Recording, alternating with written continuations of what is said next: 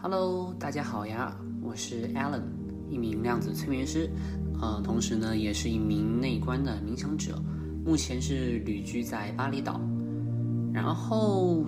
开设这个频道呢，目前的想法主要将来的故事会聚焦于三块，第一块当然啦就是催眠故事，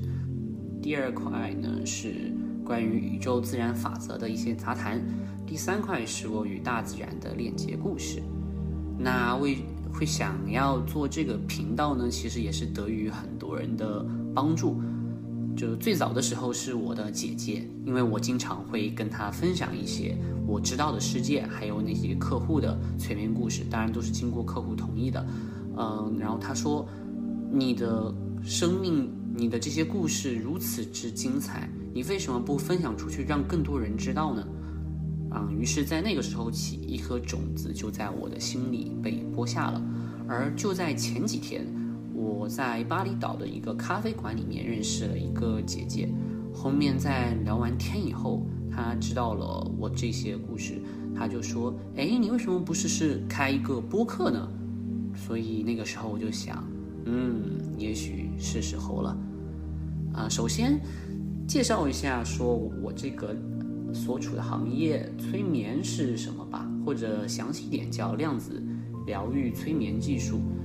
嗯，是这样的，大家可能会对催眠这个行业有一些嗯好奇也好，或者是一些刻板印象也好。但其实，在我们这个行业里面，有很多很多的细分，然后工作的脑波阶段也都是不同的。像我明白，一般人对于催眠的印象都是。来，基本上来源于电影里面的那个摇怀表啊，一个老绅士带着一个那个怀表摇啊摇，然后各种各样繁琐的引导，最后哎强制植入指令，啪的一下哎说让客户睡着就让客户睡着，然后大家就哇好牛逼好牛逼，鼓掌鼓掌。对，这个可能是大家对于催眠一般会有的一个印象，但其实我想说的是，这个其实已经是非常非常古老的。上古技术了，是很老的老古董了。那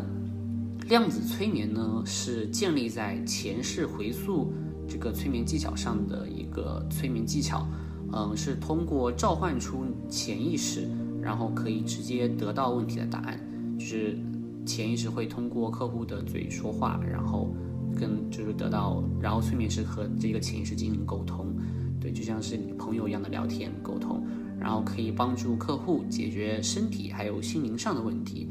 对的，你没有听错，它也可以解决你身体上的问题，等等等等等等。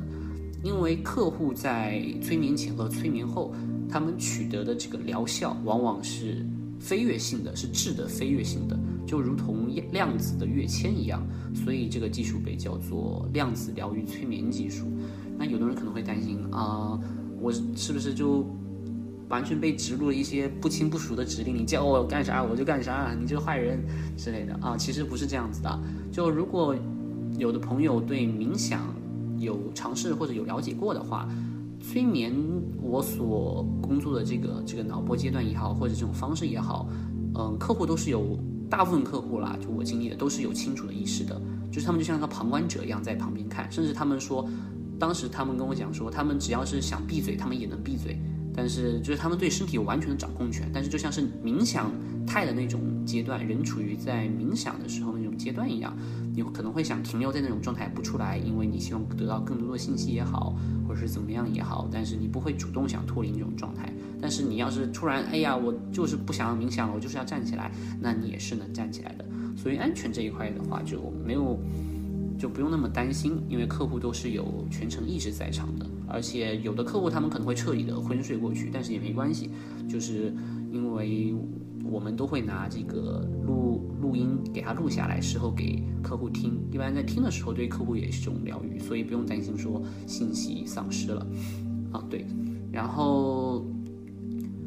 这就是催疗催眠疗愈量子催眠疗愈技术。但是需要注意的是，虽然刚刚讲这个量子催眠可以治疗你心灵啊，也可以治疗你生理啊，还给你解答一些困惑疑惑啊，但是需要注意的是，量子催眠它并不是一颗一劳永逸的救世神药。催眠师也不是拥有超能力的，不是。都这样子说的原因，是因为有的人他们来找我，可能会说我有多么多么多么大的问题，就是我来找你，就是抱着说你就是神医化罗在这之类之类的，就是我一找你，你只要给我做的，我就什么事情都好了，我这个人生一切都美满了。千万千万不要这么以为，绝对绝对不是这样的。我对于催眠这个量子催眠的这个理解和定义，更像是说它像是一颗打火石一样，它会点燃一颗火种。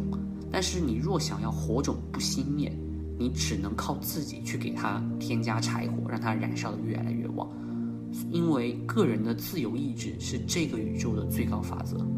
然后，但这又是另一个好大的故事了，我们之后有空再讲吧。对，所以催眠师所担当的角色更多是一个桥梁，因为人在催眠态状态下是没有办法想出自己要问什么问题的，所以一般我们都会问。把客户想要问的问题先写下来，到时候随机应变，带客户跟潜意识去沟通，是这么一个逻辑关系在。对，好，那讲了一下说我这个职业大概是怎么样的之后呢，大家可能对我有一个初步的了解了。那今天我就先分享一个催眠故事吧。这个故事的主人就是这个第一个客户呢，也刚好是我的朋友。嗯，因为这个对我来说意义蛮重大的，所以我就刚好也打算把它作为这个频道的第一个故事。嗯，这个故事的主人呢，我的朋友呢，我就叫他小 Z 吧，叫 Z。那个时候我们其实没有很熟，他就属于是我们平常可能会偶尔吃一些饭，但是聊的也都是些普通的话题，就是灵性啊比较深入的，我们是从来没有聊过。嗯，所以。那个时候，我其实从侧面知道他是有抑郁症的，但我当时的心态是，也是说为什么没那时候没跟他那么熟，是因为说我当时的想法心态就是说，对于振动频率这个能量比较低的人，我都会或有或无的保持一些距离吧。我觉得，因为那个时候我对于自己的。振动频率比较在意，我觉得我处于一个关键期，所以我当时怕自己的很多场域被影响之类之类的，所以我那个时候的这个想法基本上就是对于频率比较低的人会保持一些距离。但是就是刚好一次很机缘巧合的情况下，一次呃凌晨的聚会，嗯，刚好就两个朋友进房间去要谈事情了。后面在他们进房间谈事情的那一刻起，就我突然感觉。空气中好像有些什么被改变了，然后就很自然而然的开始跟这个小 Z 谈起了一些灵性方面的事情。那个时候其实现场还有一位朋友啊，有阴阳眼的朋友啊，他也他他也是个奇人呢，这个有阴阳眼看得见的朋友奇人，但是他当时在捣鼓嗯别的事情，所以就算是我跟小 Z 有独处的这么一个时间吧，呃，然后我们就是继续深入聊下去，后面我就。聊着聊着的，他突然就顺道提了一嘴，说啊，他以前有自杀的想法。我当时就吓坏了，我就大惊失色，劝说我说，你说你千万千万不要自杀。这其实跟那个宗教里面说什么自杀是什么什么罪罪什么其实没有关系。就劝人不要自杀的原因，是因为另一副身体还没有准备好啊。那这其实就是涉及到轮回的运作逻辑，又是另一个故事啊。天哪，我怎么感觉我一上来就给自己挖了好多坑？但是没有办法，宇宙就是这样子环环相扣的。对，刚刚的那个有以后有空再讲吧。然后回到话题，就是后面我就问他，我说你是生命，你从哪什么时候开始感觉不对劲，走下坡路的？因为就对于抑郁症来讲，或者是听他分数描述情况也好，他他也后面也有讲到说。他的生命就是从一个关键的节点开始，从他的父母离异开始，然后一个一个节点，生命越来越糟，而这一切都发生在短短的，呃，四五年之内，两三年、四五年之内。后面当时，我当时就觉得有一些些小小的不对劲了，因为，呃，正常情况来说，人的生命就像是一个波峰波段一样，就是有起也有落。但是对于他来说，他以前能感到那些起的那些时刻，但是自从出了那个关键节点那个事以后，他感觉所有的生命都在落落落落落。我当时就当时初初步感觉有点不对劲。后面他也有讲，他说从父母离异以后，他的生命越来越糟。他自己的形容词是以前是感觉有进有出，啊，现在是感觉说只有出没有进，甚至他能开始感觉生命的很多流质，那些内在都开始流失了。对，后面我又开始问了一些他最早那个关键节点，就父母离异的那个节点，然后我就瞬间，我当时我就问了一下，我说，我觉得有些不对劲，而且。因为如果你生活本来好好的，结果突然有个时间段很糟，基本上就是要么是诅咒，要么是其他外力的影响。因为他甚至到了那种损害你心灵平衡要自杀的地步，所以我当时就问了一嘴，我说：“嗯，父你你的父母之间是否会互相进行诅咒，或者是涉及涉涉及到孩子之类的？因为有的父母他们只是互相情感不和，可能会骂很凶，但是对于孩子，有的人还是很很很好的。但是他讲说是的，他说他。”他们好像是母亲还是谁，有点忘了。就是他们会对孩子进行诅咒，哇！所以我当时一听，我就我当时的直觉反应，第一反应就是说有不干净的东西在。那这其实就是我当时就劝他说，你最好去找人看看，因为那个时候我也就还在学催眠嘛。虽然也说你可以尝试一下催眠，但是这个最好还是得去找灵修者。他们因为当时想的就是诅咒嘛。然后他最后他说好，我要试试催眠。嗯，对，然后这其实就是这个我们第一次的聊天了。哦，对，但是还有个很神奇的事情是，我当时讲了有两个朋友进了房间聊天嘛，留下我跟他独处，在进门的那一刻，我们开始聊天。然后呢，就在我那两个朋友出门，就是摁下门把手嘎吱的那一刹那，我刚他跟那聊天刚好就是结束了，就是我们刚结束聊天，过了一秒，嘎吱一声就门就开了。所以我当时就想的是说，为什么想让他试下催眠？以前都是说，嗯，敬而远之的，突然就说要想去帮助他，因为我那时候也是觉得说，嗯，可能是命运在指引吧，就是很多巧合在，对，所以当时就决定他后面他也讲说要做催眠的，我就说好，那。其实我因为当时也还在学催眠课，心里也还没底，所以当时本来就是有点客套的说，哎，要不要呢？是催眠师。结果他突然说好，那我就说啊，好，那行吧，那就做。我就为了你，我就快马加鞭，因为我当时也在黑学，我就快马加鞭，加快进度，这个把这个学完。然后接下来的话就快进到了我们催眠的那一天。其实我当时。呃，还在看催眠课最后一节课的最后一丢丢的视频，然后同时等他过来进行催眠。但是我当时想的，就是说，因为那觉得那最后一点不重要，然后我就不管他，我就想着说边等边看也没啥。然后，但是结果，因为我们本来是约好了先在我家一起吃饭，然后我们再进行催眠。结果我左等右等，就是见不到人。我当时都饿疯了，我都主要不是急疯了，我肚子太饿了，我都饿疯了，我又不好意思先吃饭。所以我当时就心里就在想，哎呀，他啥时候才能到呀？其实我那一瞬间，心里就有一个声音突然说：“等你把最后这一个视频看完，他就到了。”因为我刚刚也讲，我说我还在看最后课程一点点视频，还有点没收尾。没有就说啊，那好吧，我就继续看。结果在看完视频的最后一秒，刚好又是看完了一秒钟，一秒到两秒。就刚看完一秒到两秒，他就发来了微信消息，我手机滴滴滴就响了。后面我一看就是他，后面他就说啊，过一分钟就到了。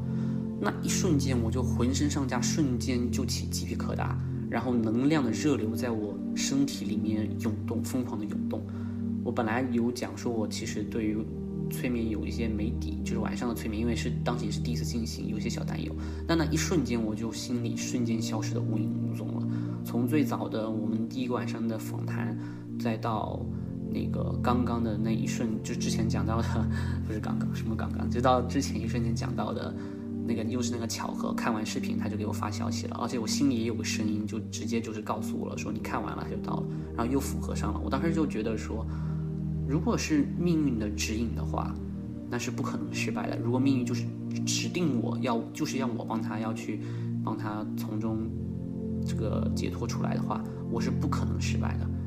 然后我们就聊了两个小时天，就对我需要对客户的背景做一些了解，因为我不懂得前世催眠会催到哪里，到跑到哪里去。有人可能会到前世，有人可能也会到现实，也有可能会到异次元，呃，外星人怎么样怎么样的。对，然后我们聊了两个小时天以后，就正式开始了催眠。啊，这个怎么一讲讲了好多？那就在下一期的时候吧，在下一期的时候再具体的分享说这个催眠它的前世之类的。其实我是给他做了两次催眠的，因为第一次催眠的话得到的信息比较有限，而且他本身因为嗯经常熬夜不做规律不作息，然后抽烟喝酒怎么怎么样的，反正就种种糟糕的事情，所以导致他的身体能量状况很差。催眠其实完全不需要损害这个客户的这个能量本质，也不需要损害我能量本质的。但是你如果把催眠想象成这个一个管道通道的话，你如果客户的本身能量非常非常低，那这个通道其实是不稳定的，你懂吧？它不会消耗你客户的能量，但是你通道会不稳定。所以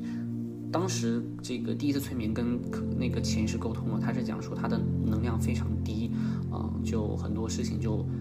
就像是一个人打两个人打电话，就断断续续、断断续续的，他就是没办法很好的这个嗯表述出来。就是我接收到的讯号是这样的，所以我们就马上约了第二次催眠。那既然这样的话，我我就干脆下一期的是呃这个音频这个播客里面，我就把两次催眠经历一起这个讲了。好，那么这就是今天的全部内容。如果你正准备睡觉的话，祝你有一个美满的好梦。那么我是 Allen，我们下一期再见啦，拜拜！如果你喜欢的话，也别忘了点赞哦，不懂有没有点赞，你也别忘了转发和关注哦，拜拜。